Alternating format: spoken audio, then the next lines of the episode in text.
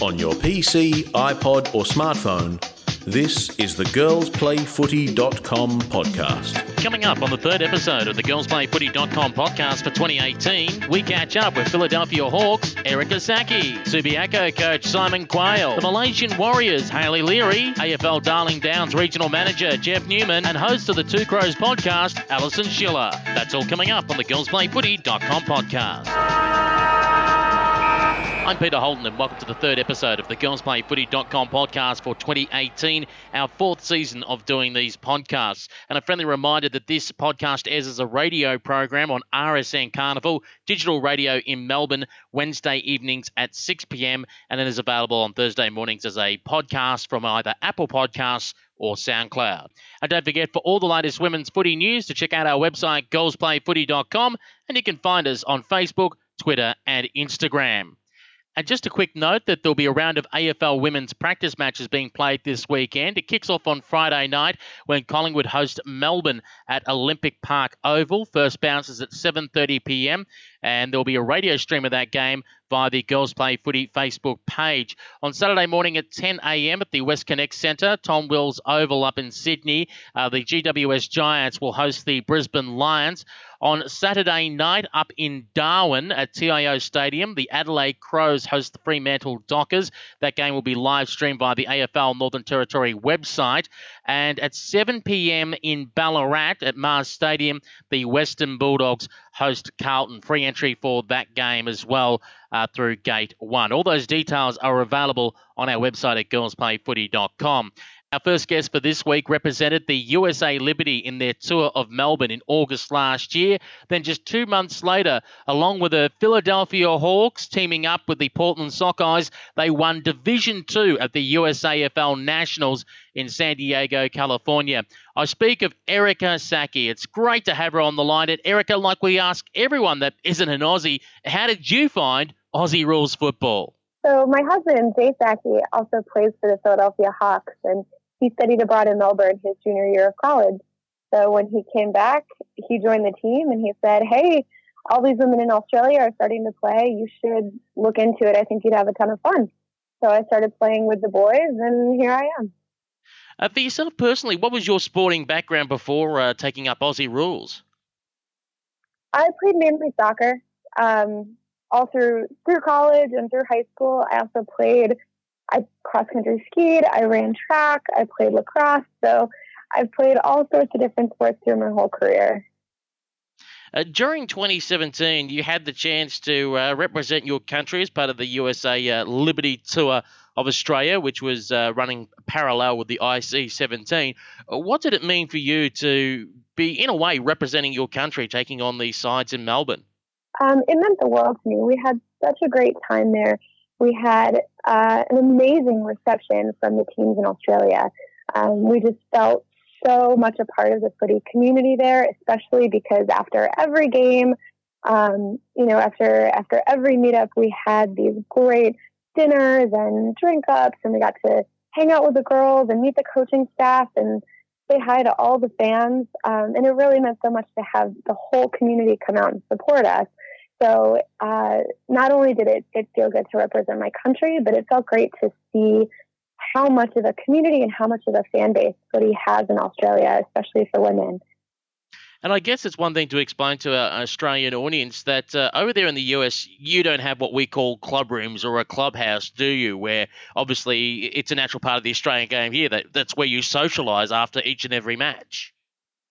No, and that was the best part we usually have to go to a bar or go to someone's house or you know drink up at, at the field but just outside um, so having a clubhouse to go to and having a fan base already there was just such an amazing experience and for you, how did you find the standard of football, uh, particularly those that you're playing against, uh, women that essentially get to play uh, 16, 17 times a year, uh, compared to yourselves, which 18 aside of football is very rare? Um, we definitely got our, you know, what's handed to us a fair amount of times. Um, I also found that the, the people we were playing against were, in general, much younger than we were. Uh, I think a lot of the women in this country tend to find it a little bit later in life, just because of the way sport is structured in the United States. So, um, we definitely had our challenge for us every game, every time we hit the field. So it was really great to be playing against women, number one, that we didn't know, because we know essentially everybody in the footy community in the United States. But to be playing against them that have played their whole lives, whether competitive or just, you know, against their their friends or their brothers in the schoolyard, uh, was a great challenge. Did you personally feel like your skills improved having this opportunity to play five games within two weeks against Australians? Oh, 100%. Um, not only did our skills improve game by game, but we had the opportunity to be coached by some VFL coaches.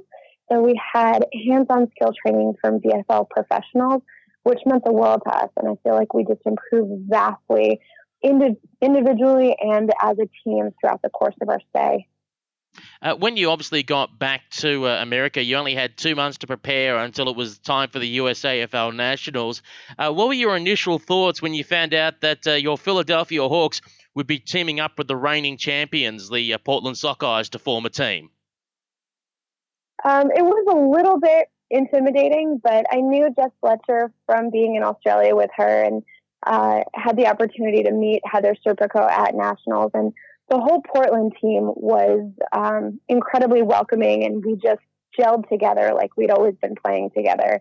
Uh, and it felt really good to be pretty dominant at Nationals.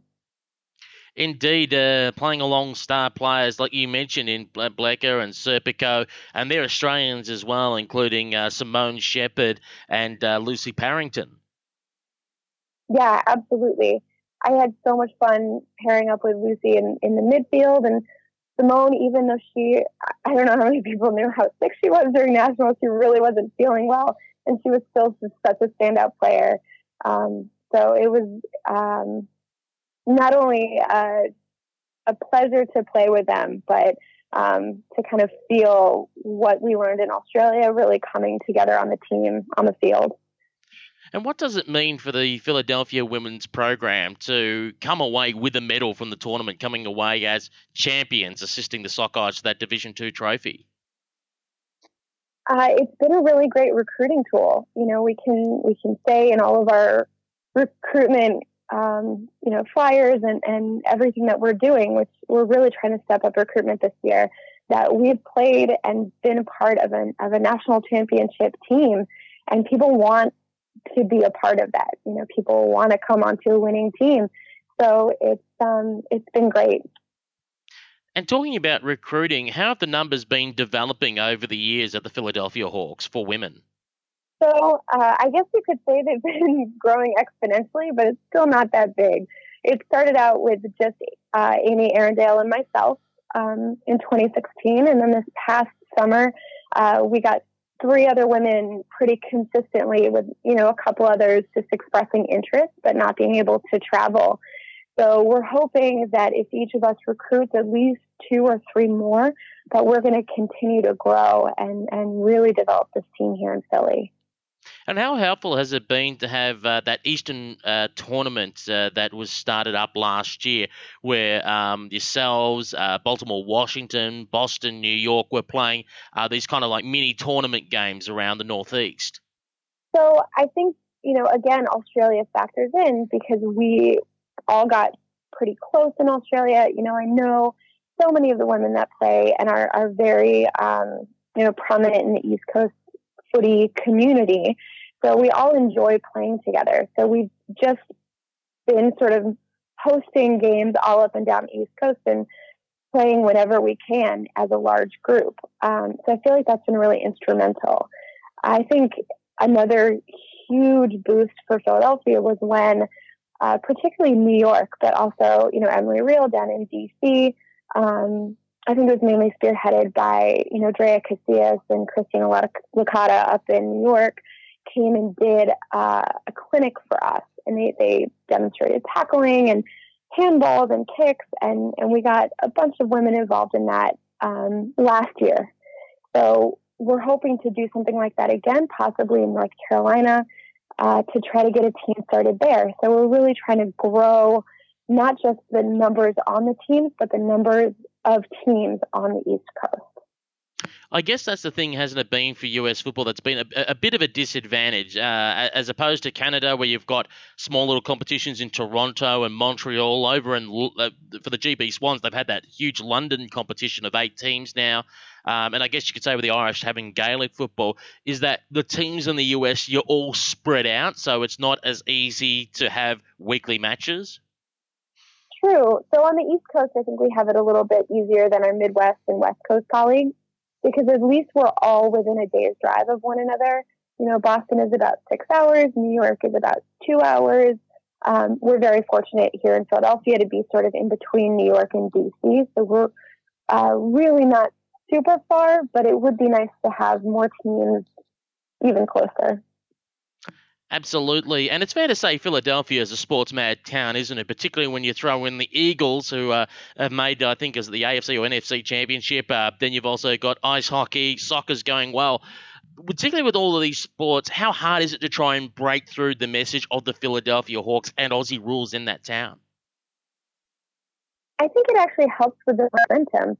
We have a fundraiser coming up actually at a 76ers game. As you know, Ben Simmons is an, is an Aussie, he's an Australian so um, we've sort of teamed up with them to do a fundraiser slash promotional event at the 76ers game this coming Wednesday.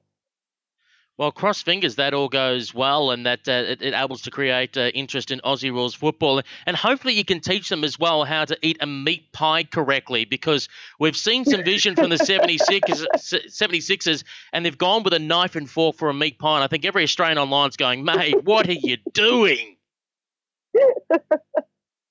we'll be sure to put that in the demonstration. Absolutely. And one last one before I get you go, uh, I'll let you go, and I guess we should uh, declare it as well, is that uh, your USAFL media man, uh, uh, Brian Barish, uh, is a player with the Philadelphia Hawks. didn't play this year, but rumor has it he'll pull on the boots again. Well, we'd always love to have him on the field he's um, you know he's been such such a great support, especially for the women's side. And you know he came with us down to Australia for the Liberty, so it's always great to hear his voice on the field or off the field. And just before I let you go, Erica, if uh, if people are in the Philadelphia area or Aussies know of friends that are up that way in the US and they want to play Aussie rules football for the Philadelphia Hawks, how can they get in touch with the club? Uh, you can send us an email, philadelphiahawks at gmail.com. You can find us online at phillyhawks.com. We're on Facebook, Instagram, Twitter, all over social media. Send us a message. We'd love to have you. Erica, thank you very much for joining us here at Girls Play Footy and all the very best throughout the 2018 season. All right. Thank you so much, Peter. Take care. Now turning our attention to Western Australia and the WAWFL, no doubt one of the most famous team names in that competition was the Coastal Titans because in their 13 to 14 year existence, only once did they miss out on making it to the grand final and won half a dozen or so premierships. An extremely successful side that supplied many footballers to the AFLW competition, but they are no more. The Titans have come under the umbrella now of the Subiaco Lions WAFL club, and with that brings a new coach. That gentleman's name is Simon Quayle, and he joins us on the line now. Simon, thanks for joining us here at Girls Play Footy. How are you? Great, thanks, Pete. And yeah, good to, good to hear from you. And it's great, uh, some interest in the uh, Subiaco Football Club women. It's certainly a big year for Subiaco, isn't it? Um, we haven't mentioned them before on the podcast simply because this is the first year technically of Subiaco women, but many will know the name Coastal Titans, and it's essentially Subiaco's embraced the Coastal Titans and now take them under their umbrella. Yeah, it's uh, probably the history that I, that I know. Yeah, there have been Coastal Titans, but there always has been that really close connection with the Subiaco Football Club, probably since about 2007, and now this year in particular, it's you know just formalised that process, a bit of rebranding, and everyone at both from a, the men's side and the women's side is uh, super keen to make sure all the all the girls and all the women, both coaches and players, really thrive in the environment. And for yourself, Simon, uh, you spent a number of years in coaching, uh, I believe, at uh, West Perth, filling in various roles over the last five years.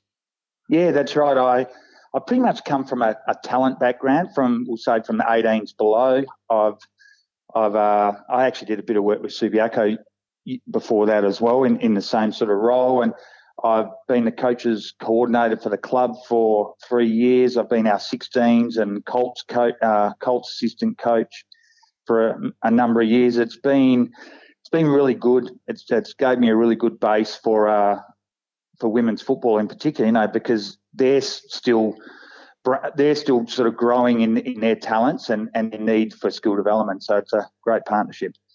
And for you personally, what did you want to take on the challenge of coaching women's football? Well, a couple of uh, reasons behind it. I've, I've sort of was encouraged uh, from a from the Subiaco head coach, Jarrad Schofield, who's been a really good mentor for myself and and others to to jump on board. And so that was probably number one. The the other side of thing, the other side was really important to me is you know women's football has got such a, a broad range of players. You know, from a player that just wants to turn up to one night a week training that can't kick to the to the AFLW player that's also part of this. That that challenge fits me from a personal basis and a and a professional basis so well. Is it more of a challenge coming into a side, um, particularly with all these players coming from Coastal Titans that are used to so much success and always being at the top end, as, as opposed to if you walk into, say, a club that's been at the bottom where everything's a clean slate and there's no expectations? Everyone's expecting this group to always be challenging for the Premiership? Yeah, no, I like that. I like it. I'm, I'm certainly going to be. Uh, uh, add to the culture that's already in there, you know, the winning culture, the expectation. I I want to add some professionalism to the you know the growth of Subiaco women's football, and I want to add to the growth of these this group of talented players that that form part of AFLWs across across all the different uh, teams, and and also the the players that are thriving to get in, involved in that AFLW league. So, yeah, um, it's there is expectation, but it's a it's a great expectation to have as a as a coach and a developing coach. So as you mentioned a little earlier, you've got a variety of players, from those just the kicking the football for the first time to those that are playing at AFLW level.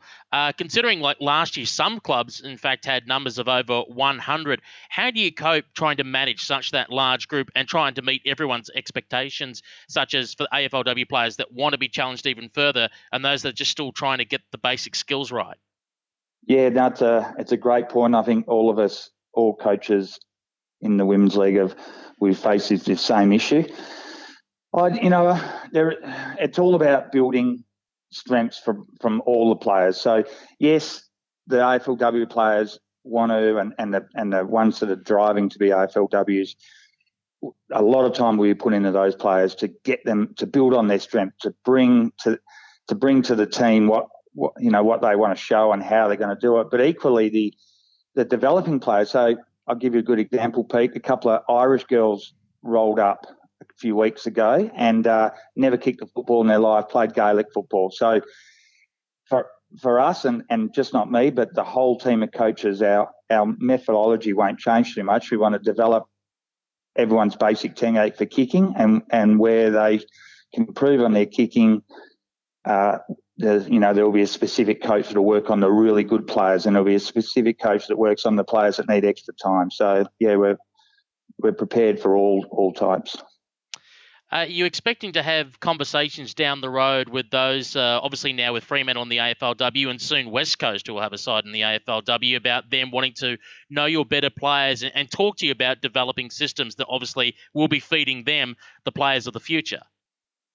I would assume similar to the WAFL system with the 18s, and as I said, I was involved in that. Uh, that recruiters and various uh, club officials across the board will, will always want to know personally and understand those the players that, that we have, and not just uh, the Subiaco Football Club, but across the board in West Australia. And I'll certainly, where appropriate, give as much information to promote these individuals because, uh, like anything, they they want to make their they want to get their dreams, make their dreams. And from the testing that you've done early, it's only just the essentially the start of pre-season. What have you seen so far? And, and, and in your mind, uh, what are some of the key areas that you want to focus on first on each individual player to try and to improve? Is it a case of kicking accuracy, marking, tackling, tackling technique? What do you think is your number one priority? I think uh, the number one priority for our team and probably lots of other teams is holding possession. So that takes uh, the skill of kicking and the improvement on, on the how the ball's dropped, how the leg extends, extended, and then applying that knowledge to the pressure of game day. So that's probably one of the paramount things that I'll certainly be bringing in a group of coaches. I reckon things like knowledge and decision making and understanding will develop as games are played because they're the decisions. You know, they're the uncontrollable, and so you'll you'll learn whether it's by footage or or information or feedback. And so yeah, there's lot there's lots of things I'd love to jump on and do instantly, but you know, two or three items being kicking being paramount and uh, and you mentioned tackling. Tackling is really important as well. Will be yeah, but our number one goals as a group going forward. And we spoke uh, just a week or so ago with Champion Data uh, on the release of their new AFLW prospectus. They talked about they'll be providing stats for the various state leagues, including the WA, WFL this year. What does that mean for you as a coach, having that information now on hand, which wasn't available before, at least for women's football? Oh, it's so good. It's such a stats. You know, you can interpret them how you want to interpret them, but purely from a coach's point of view, you they you get to use that that information and then provide individual feedback. Uh, you know, for example, if uh, the efficiency of a kick, if it's high at 70%, that means, you know what, There's, it's been working really, uh, that individual's been working really well and look what's happening. There's, there's proof in the pudding. Or that where as a team, you know, we've increased our marking across the board, which is really, really important. So I think like the men, across all the levels in WAFL and in AFL, statistics just help with the growth of the, the team and help with the growth in individuals. So, yeah, I cannot wait for that, along with eventually footage and lots of other different things that will will make the uh, the whole women's league a bit more professional. Uh, we know here, at least in Victoria, that the AFLW players this year for the state leagues uh, uh, will be limited in the games that they can play. We've been hearing something like they can only play four or five. We haven't heard the official word. That's what's being bandied around at the moment. Has there been anything talked about like that in WA, considering that a number of your players who are Coastal Titans players are playing at Fremantle? Uh, is there a limitation on the games that they can play to obviously keep them fresh for the national competition? I haven't heard anything about that but I would assume, barring injury, because I haven't heard anything, they would be available for playing for the, the uh, Subiaco football. One thing that Subiaco Football Club uh, slash Titans, the, the players from the AFLW downwards love the club and they're prepared to do anything and want to do anything to play with their, their fellow team and making sure that they're committing. So I would think from a player's perspective, uh, barring again, barring some injuries and concerns, that they would want to play. And if that's the case, we'll be playing them. So yeah, I haven't heard anything. I just know that in my brief exposure to the to the Subiaco Football Club, the, the culture is excellent and they are keen as mustard to play. And just on that, have some of those uh, AFLW players been down to Subiaco yet to obviously now embrace uh, being the Lions and just uh, help out at a few training sessions early on? Yeah, yeah, they have. They have, which is really, really good. We had a players' presentation. Was sort of an introduction to me and and what I would like to bring to to the to the club and the you know the slight little changes and what I can supplement and complement all the different things like that. And I think there was nine that turned up, which was excellent work. And I think we look at how they commit to the club. They're also committing to their uh, to the AFLW in this case, the Fremantle. So yeah, really really pleasing from from all accounts, from the players to the coaching staff. It's uh, been a really good start. And one just last one before we let you go, Simon. Will you be the one of what so far to be predicted as more than 30,000 at uh, Perth Stadium on February 2nd to see the Dockers and the Pies? Can't wait. Looking looking forward to it. I, I reckon it'll probably be more than 30,000 because uh, not only do we get to w- watch the uh, first women's game uh, in Perth, but equally it'll be the the first opportunity for the new stadium, and the new stadium is absolutely awesome. I can can't imagine how excited the the girls, in particular the girls from Subiaco Football Club, would be to play in such a magnificent stadium. So yeah, it's uh, it's it's definitely be part of it. Well, Simon, thank you very much for joining us here on Girls Play Footy, and we wish you all the very best throughout the 2018 WA WFL season.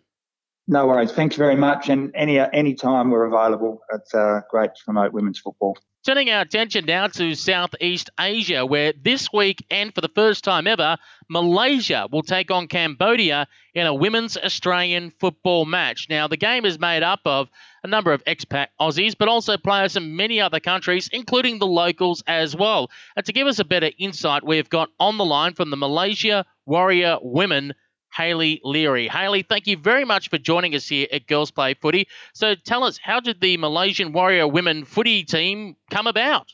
Well, it started back June last year. We had um, a post from AFL Asia just asking for more teams to come on board. At that point, there was only Cambodia and Vietnam, and I was sort of at work. I saw the message and I thought, all right, let's do this. So I sent a few messages out to a Gaelic team I was playing with and also to the Warrior Wives to any other women that I knew in KL basically and said, who's interested? Let's get a team together so we can go play Cambodia. Um, and straight up, we just got feedback from everyone. Everyone was on board and then training started. It was just, it was crazy how quick it actually all took place. Yes, we saw some uh, pics on Facebook from training in August, and you've got something like a dozen or more for your first training session. And how many numbers do you have on the books right now? Well, currently on the books, we've got 46 women on our WhatsApp chat. So everything's run by our WhatsApp. Um, obviously, being expat community, people come and go. So um, every training session, we're at least averaging minimum sort of 12, like you said, a dozen. Through to this weekend, we had 23 women down there, which was just unbelievable. It was really exciting. Now, for the women, are most of them based in Kuala Lumpur or is the surrounding areas of Malaysia coming in to Kuala Lumpur to play?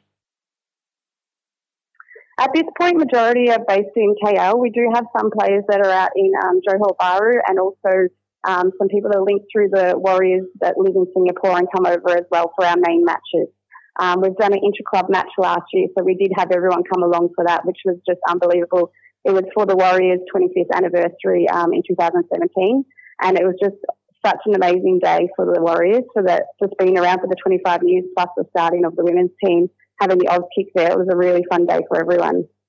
And you're talking about expats. What's the breakdown like between uh, expats playing the game and those for either A, other nations, as you said, Gaelic football, possibly the Irish taking it up, or those that are local to Malaysia? Mm-hmm. Um, so we basically had a mix. So we do have um, quite a few uh, expats that are living in the area. Um, we have locals that have come about. So we put out the, um, our poster onto a um, expat page which then covers locals as well on Facebook, and just people finding our Facebook page on um, just on Facebook, and they're coming down. So we're inviting everyone. We're really encouraging locals to get involved because it's just really nice to be involved in the whole community, not just our expat community. And for the locals taking up the game, what's their first impression of this game that we love back home?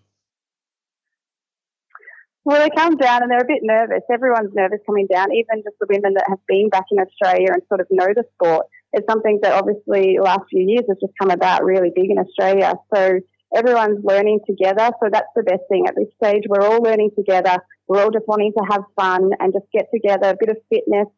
Um, so the vibe's quite good. Um, we had a new player come this weekend and she was all nervous, but she was massive smiles the entire day.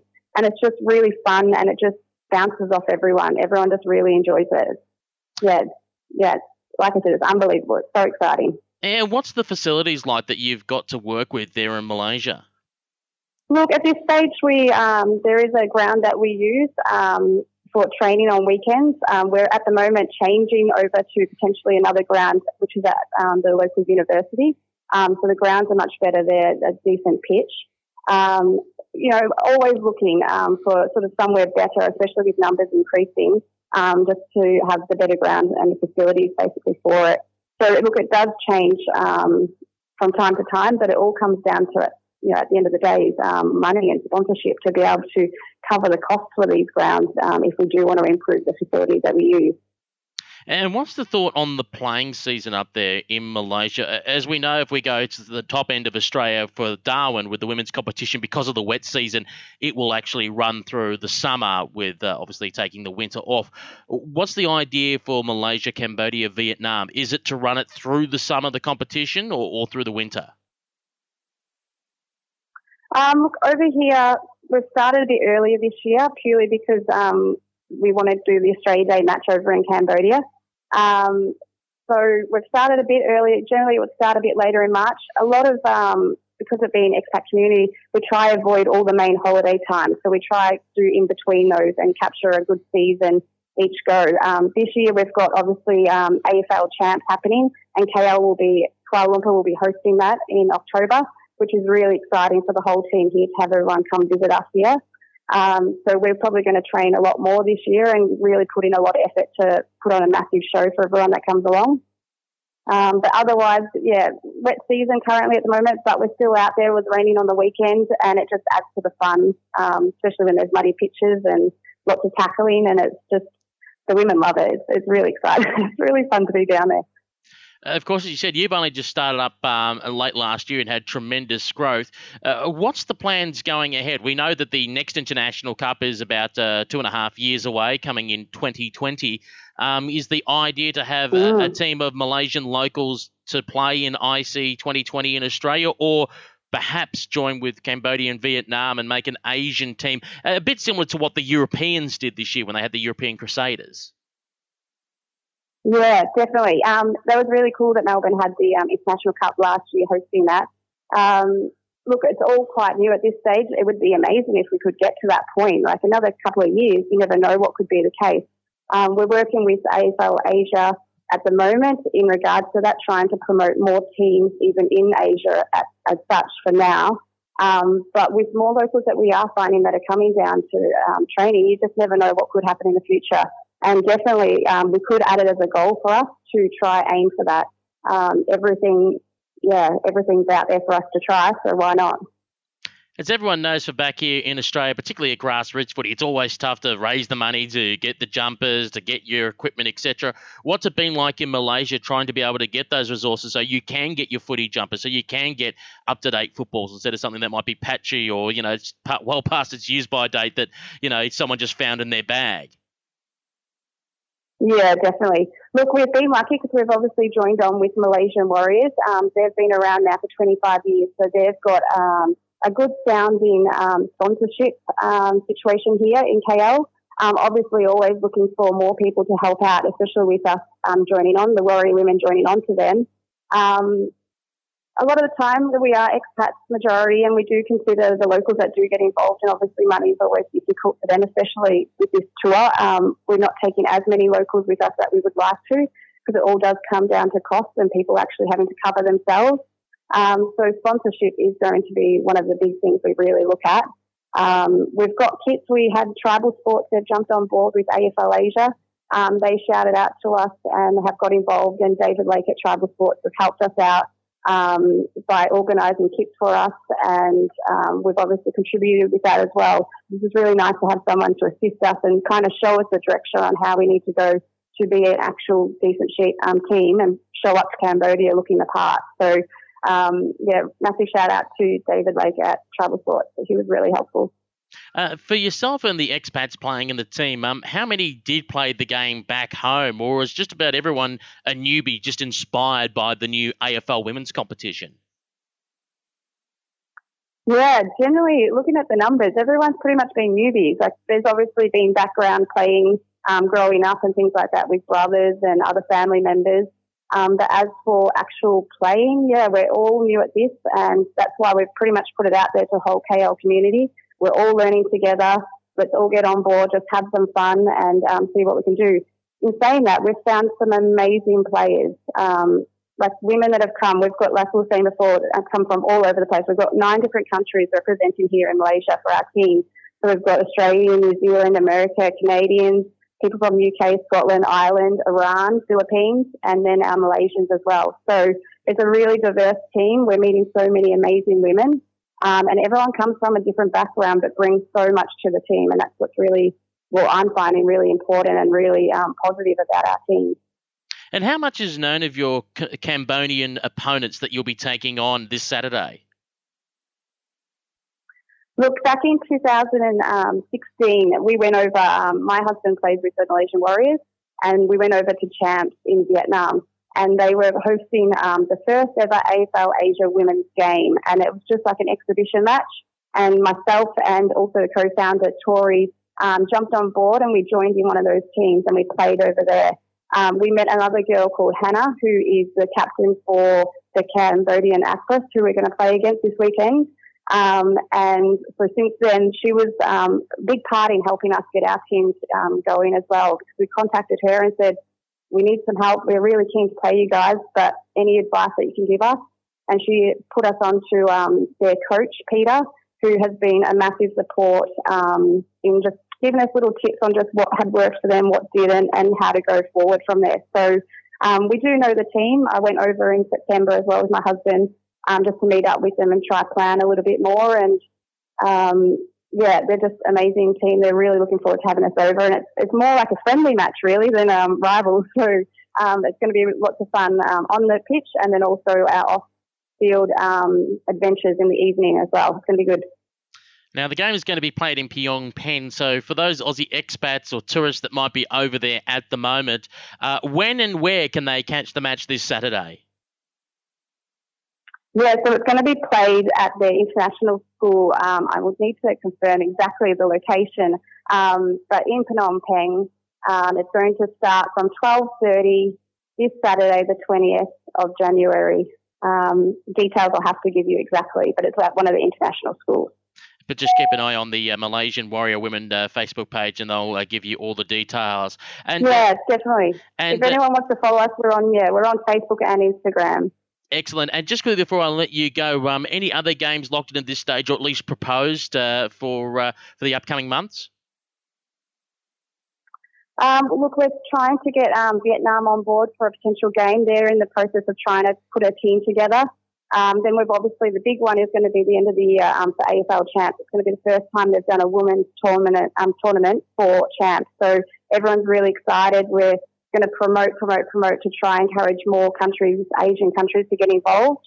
Um, but at this point, we'll probably do a few more inter-club matches um, and yeah, see where we go from there and who's keen to um, come over and play. Well, Hayley, thank you very much for joining us here at Girls Play Footy, and we wish you all the very best playing for the Malaysia Warrior Women when you take on Cambodia this Saturday. Wonderful. Thank you so much, Peter. Time to turn our attention to Queensland, where women's footy participation numbers have been skyrocketing over recent years. And one of those areas where it's seen a boom in numbers has been the Darling Downs. We talk about Toowoomba and areas to the north, west, and south of it. And it's great to have on the line a gentleman that we spoke to a couple of years ago when he was regional manager at AFL Mackay. He's now back at AFL Darlings Downs. It's great to have Jeff Newman on the line. Jeff, how are you? I'm good, thanks, Pete. Good, thanks. I tell you what, things are swimming along, aren't they, for Queensland women's football as a whole? Brisbane Lions making the grand final, uh, participation numbers are past 100,000. It's almost like the Sunshine State can do no wrong. Yeah, we've, been been really lucky. We've had a big increase in in uh, competition numbers across the state, and I guess you know that's the, the rapid growth um, of female footy. And Brisbane Lions AFLW were, were a key role in uh, in that, uh, I guess, excitement and growth. So uh, we're seeing some great results here on the Darling Downs. Uh, particularly if I have a look at the numbers, a big increase for junior girls and youth girls across the Darling Downs. Yeah, we, have had a, a, really big year when it comes to uh, to the junior and youth girls space, and we're lucky enough to, to ignite a, a brand new junior girls competition for, for sort of nine to twelve year olds, and we had uh, we had four teams participating in it. We probably could have had a fifth team to be honest, but uh, we had girls from the primary school sector just wanting to play, and, and they were sort of uh, inspired by the AFLW along with our um, our youth girls competition, which expanded again this year, and it's that year-on-year growth. And uh, it's a credit to the work that's been done in the past and, and what we've been able to capitalise on this year. So I guess we're uh, yeah creating a pathway, and um, numbers keep coming for us, which is absolutely fantastic. Now, just to give everyone an idea, as much as Toowoomba is the centre of the Darling Downs, and that's about an hour and a half, two hour drive out of uh, Brisbane, uh, just how expansive is the Darling Downs League, particularly if you were to drive from the furthest point of the competition to the other to play a game? Yeah, definitely. Geographically, we're, we're challenged in, in, one of the, the, largest regions when it comes to competitions wise. So, from our most northern club, South Burnett Saints, based up in Kingaroy, um, driving all the way down to play a game down in Goondiwindi is about a four and a half, five hour one way trip. So it's uh, it's quite the venture for uh, for our teams. And then if you look east to west, we've, we've got a club out in Chinchilla, way out in the west. Uh, if they drive to our most eastern club, which is Lockyer Valley, that's about a uh, about a three hour drive. So it's uh, it's quite the uh, quite the size and, and geographically, it's um, yeah, it's a big region. Great news again for the senior women's competition. Uh, five teams now extending to seven for season 2018.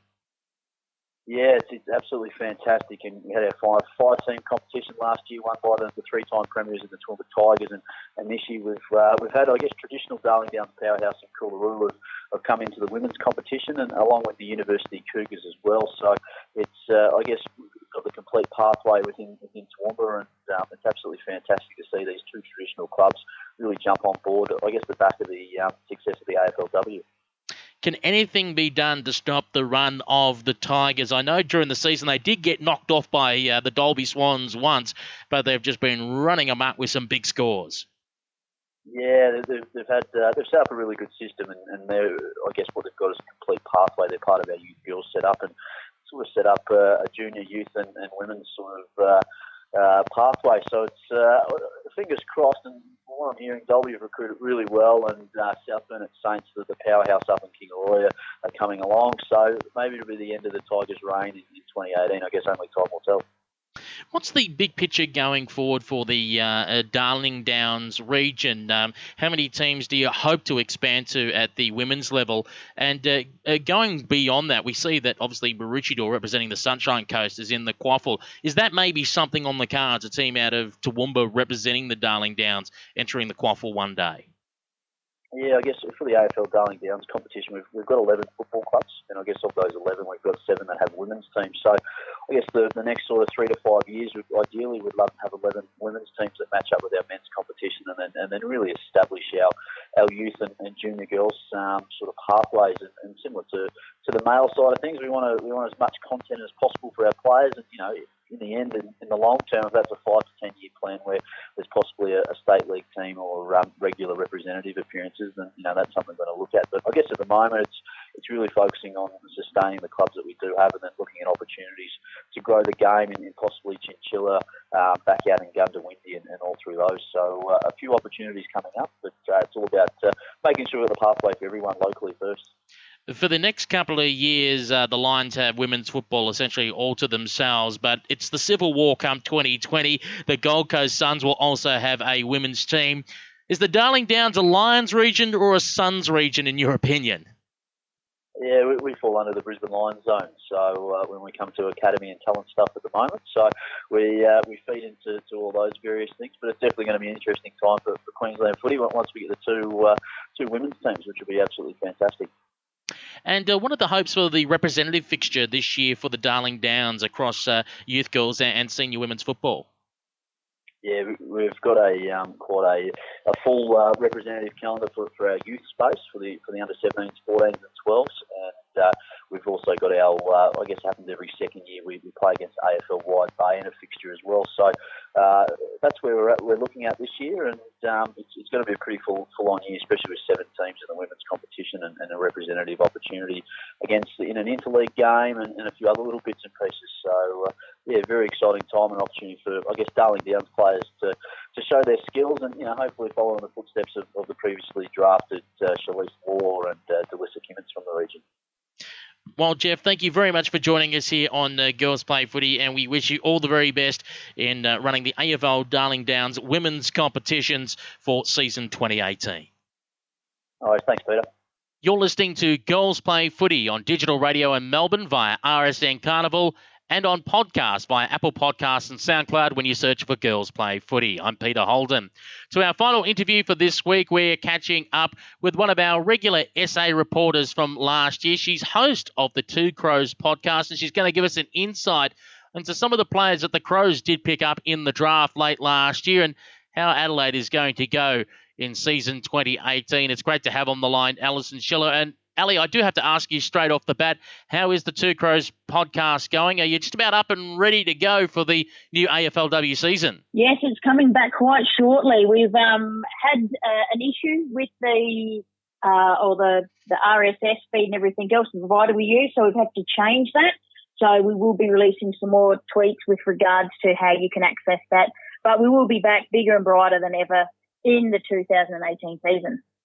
Now, we were going to talk about the new recruits that you've got for season 2018 and how you think the Crows are going to go. But one important mm-hmm. piece of news already a retirement announcement from Erin Phillips.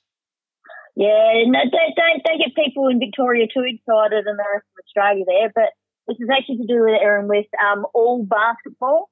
As most people probably aware, her dream didn't quite finish the way she intended and she wanted to have another shot at the Commonwealth Games in April up at the Gold Coast. But sadly, the door's been shut on there. And um, as per the player's voice, there was a comment from her in an article that she said, you know, those stories where an athlete announces their retirement and rides off into the sunset, happy and content with how it all finished? Well, this isn't one of them. So it's time for me to close the door on my career as a basketball player. It's been the most incredible journey, but it wasn't the ending I'd hoped for.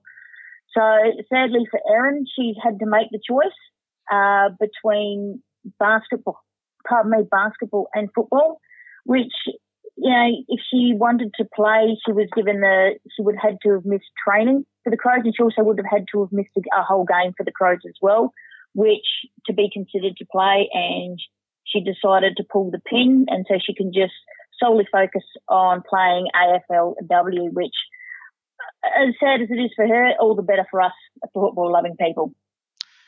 So that's the co-captain of the Adelaide Crows. Let's talk about yes, the new recruits that will be joining her in uh, 2018. One of the standouts, and uh, obviously impressed uh, champion Data as well, who uh, kept the track of the under 18s championships last year, and impressed you mm-hmm. at Salisbury, is Jessica mm-hmm. Allan. She was picked up as their first pick and pick eight overall in the draft.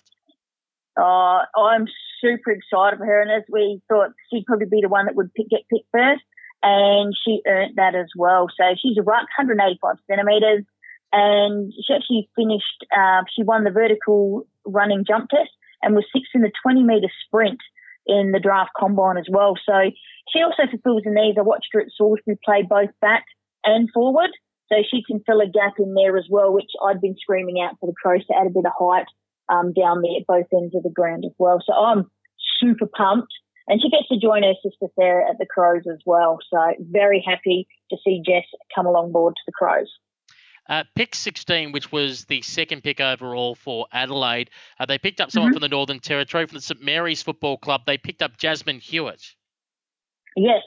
So Jasmyn's um, a newcomer, and she actually comes from originally Stirling North, uh, up near Port Augusta there. So she's 23, utility ruck and 184 centimetres.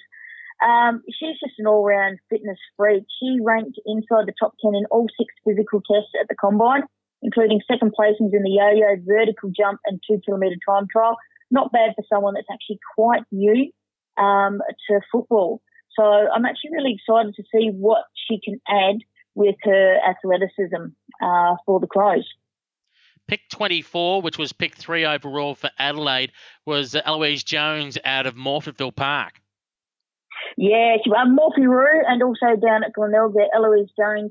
She has had a brilliant 2017 uh, campaign under 18 All Australian team and highly skilled midfielder and dangerous around goal. She turned down a college scholarship in America um, for basketball to focus on her dreams of playing AFLW, which she now has. She is as tough as they've come. I've been lucky to watch Eloise play, and she gets into it like she'll be someone a midfielder forward that the Crows would absolutely love.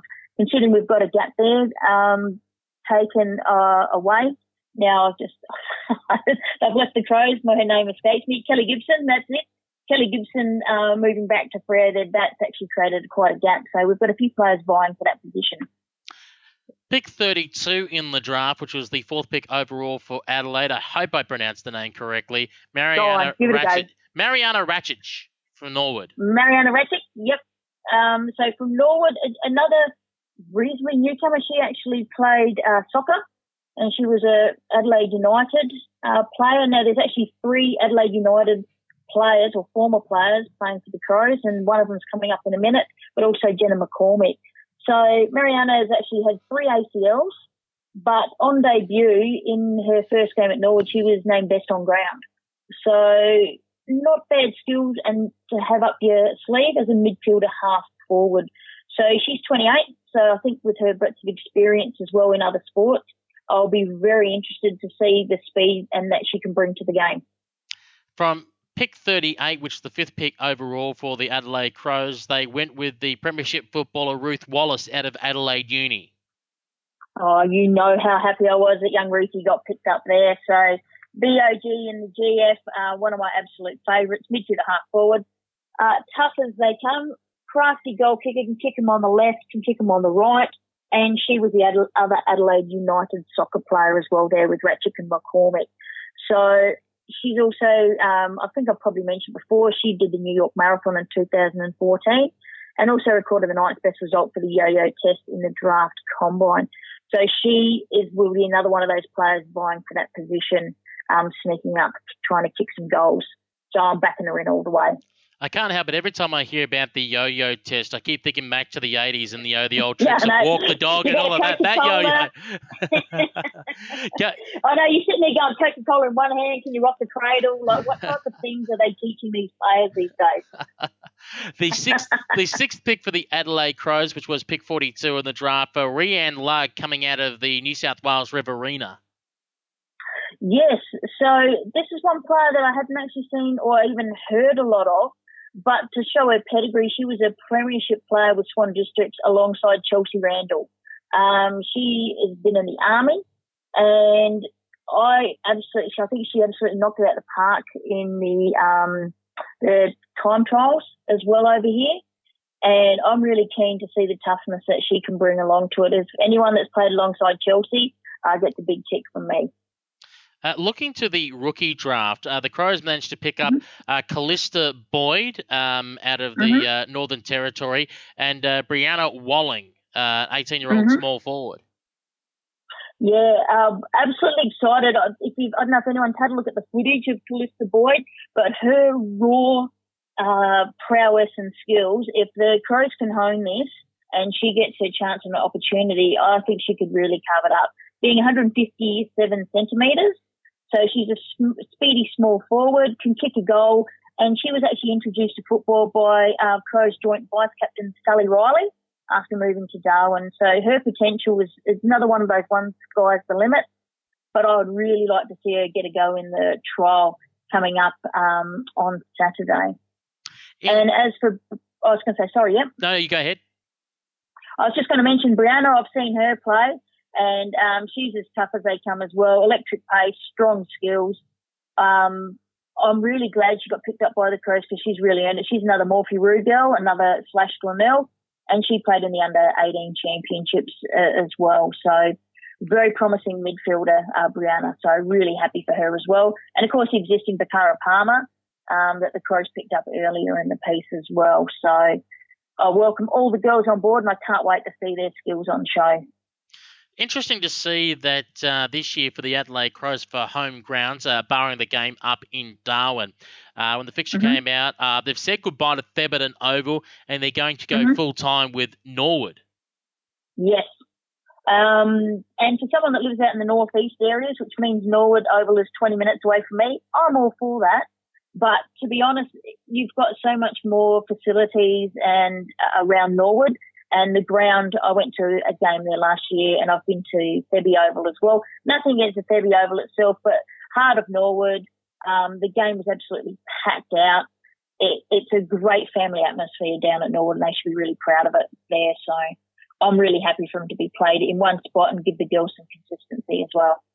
So the Adelaide Crows and the Fremantle Dockers again meet in a practice game as they did last year. And no one would have predicted it mm-hmm. last mm-hmm. year um, but essentially, they go into this practice game as the Premier versus the team that finished second last.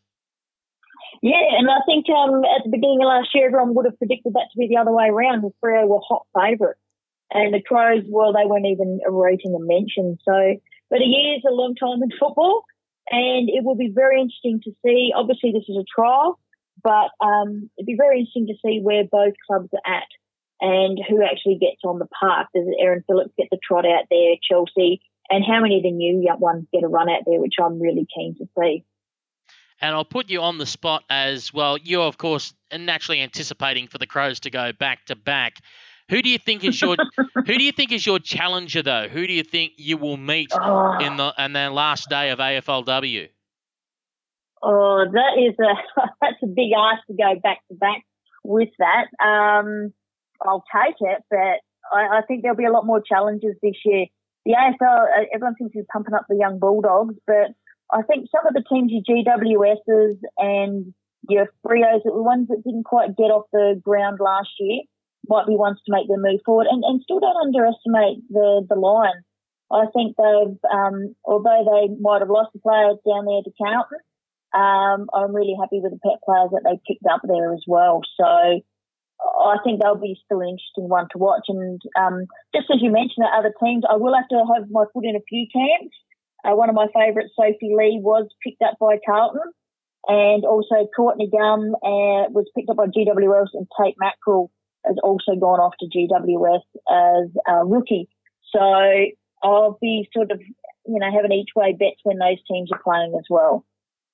Well, Ali, thank you very much for joining us here at Girls Play Footy. Of course, people can look online for the Twos Crows podcast, which is coming out very shortly. And we look forward to catching up with you once SANFL W kicks off in a few weeks' time. Excellent. Thank you very much for having me, Peter. Looking forward to a great season. Well, just about time for me to wrap things up. Thanks very much for tuning in for yet another edition of Girls Play Footy. We produce this show every week and it airs on RSN Carnival Digital Radio in Melbourne, 6 p.m. Wednesday evenings, and is available from Thursday mornings by going to Apple Podcasts or SoundCloud and searching for Girls Play Footy. Don't forget, for all the latest women's footy news, just go to girlsplayfooty.com and give us a follow on Facebook, Twitter, or Instagram. Until next time, I'm Peter Holden, and it's bye for now.